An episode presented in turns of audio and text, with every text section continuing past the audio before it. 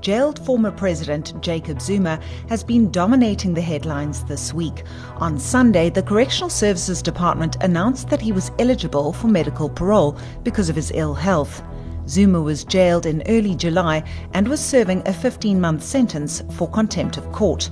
The Correctional Services Department has not supplied any details on the exact state of Zuma's health. I'm Catherine Rice, journalist for News 24's Multimedia Department, and this is The Story. This week we'll find out what qualifies inmates for medical parole and if, in the case of Zuma, correctional services did indeed cut corners. You're listening to The Story. It's a podcast by News 24. We'll speak to journalists and experts about the week's biggest story. This is what we saw, heard, and uncovered this week.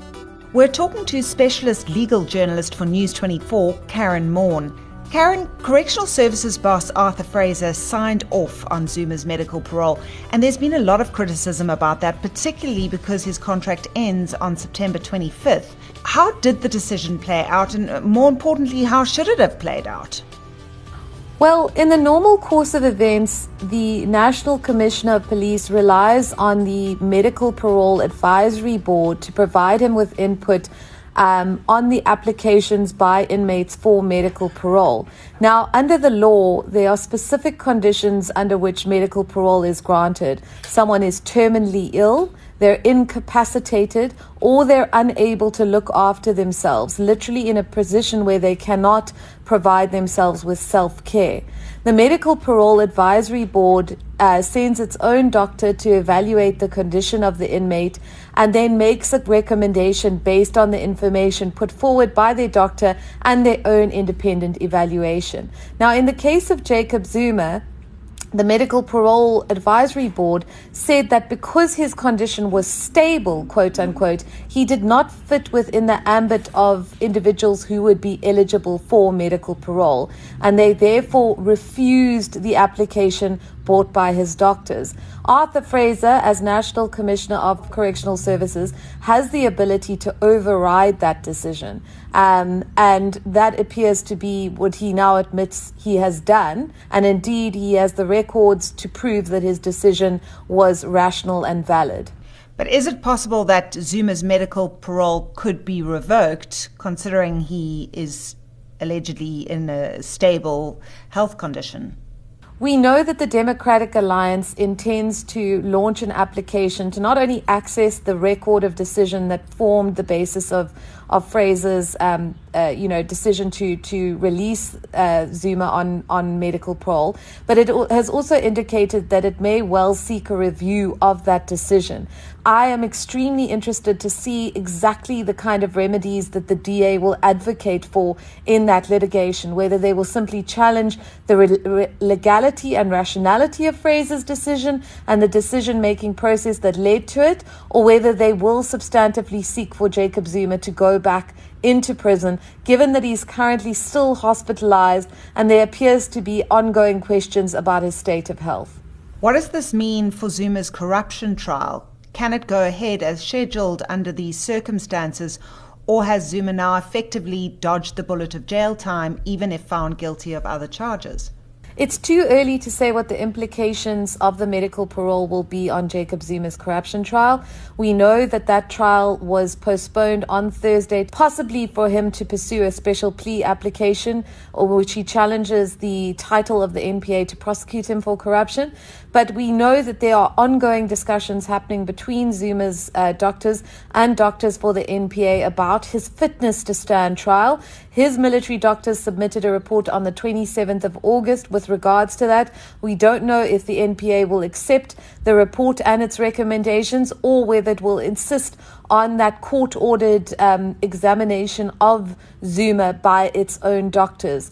At this point, this, the Zuma's uh, lawyers have yet to indicate whether they will seek a substantive uh, postponement of his case because of his uh, ongoing medical condition, which his own doctors have hinted at could result in a postponement or a delay um, of something like six months. Well, thank you so much for your time, Karyn. That was Karyn Maughan, specialist legal journalist from News 24, and she will, of course, be bringing us those updates as soon as they develop. We're now joined by Professor Lukas Muntingh of the University of the Western Cape's Dullah Omar Institute. Professor, you, you're an expert in the criminal justice system. Uh, uh, clearly, this isn't the way it's usually done. Not so.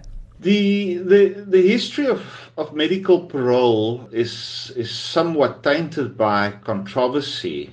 And if we think back to, to the 1990s and, and uh, up to the mid 2000s, uh, when we had the AIDS pandemic and uh, large numbers of prisoners tested positive for HIV and later developed AIDS.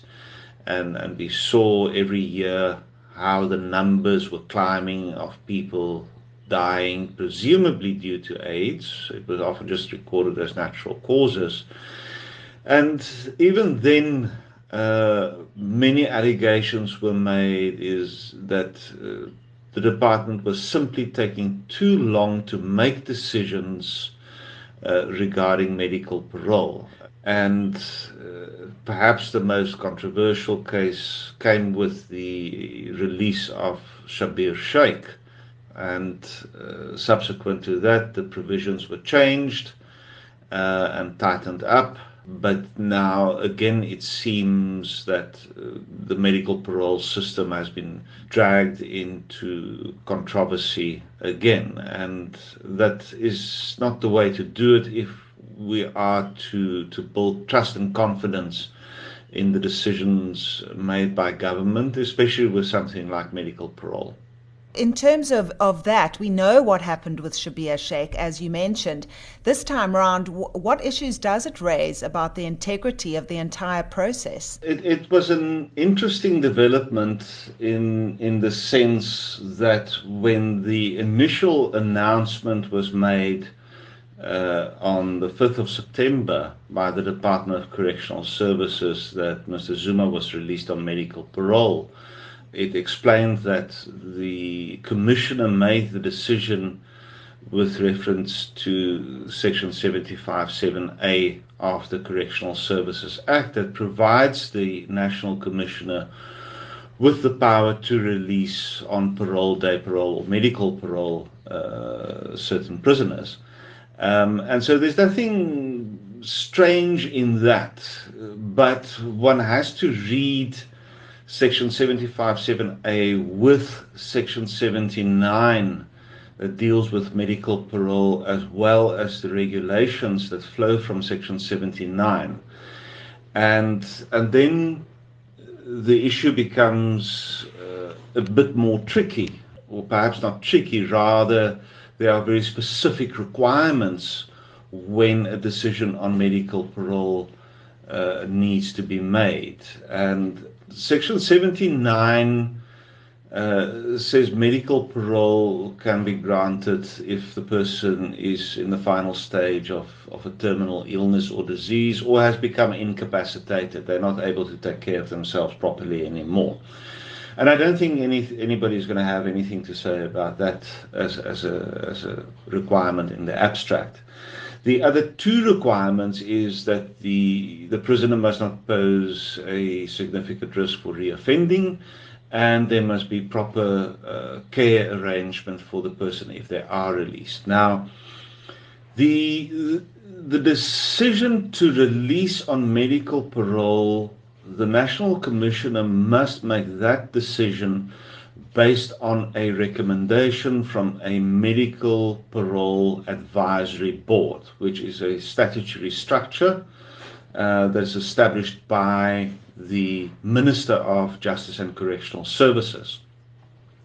And they can function at the regional level, and, and there's not too too much complications there. The the regulations to the Act then goes a bit further uh, and says that the the medical advisory board must make a recommendation to the national commissioner um, or the minister or a parole board, as the case may be, depending on the type of, of, of prisoner, on the appropriateness to grant uh, medical parole.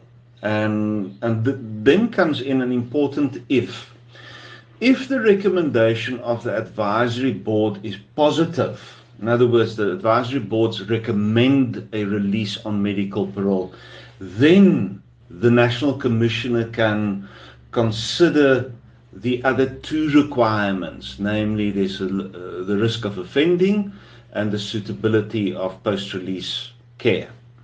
So what the regulations then say to us in effect is that if the medical parole advisory board says no, we are not recommending medical parole, then the process stops there. The National Commissioner then can't go back and change that decision.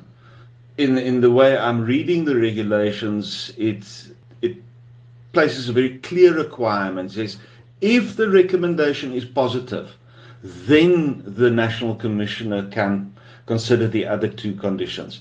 It doesn't say the National Commissioner can uh, take them change the recommendation or it is a factor to be taken into consideration the the wording of the of the regulations is quite precise in saying is if the recommendation is positive so in in my view then if if the release was on medical parole and the recommendation from medical parole advisory board was not for medical parole then the situation stops there.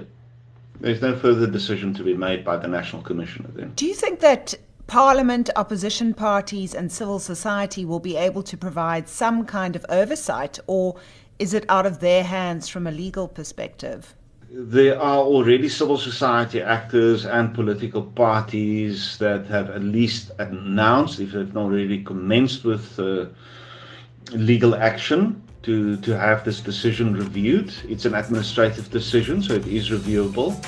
Um, so, no, I, I think we've not seen the last of it. Well, thank you so much for your time. That was Professor Lukas Muntingh of the University of the Western Cape's Dullah Omar Institute. That's all we have time for this week. I'm Catherine Rice, and this week's episode was produced with the help of Amy Gibbings.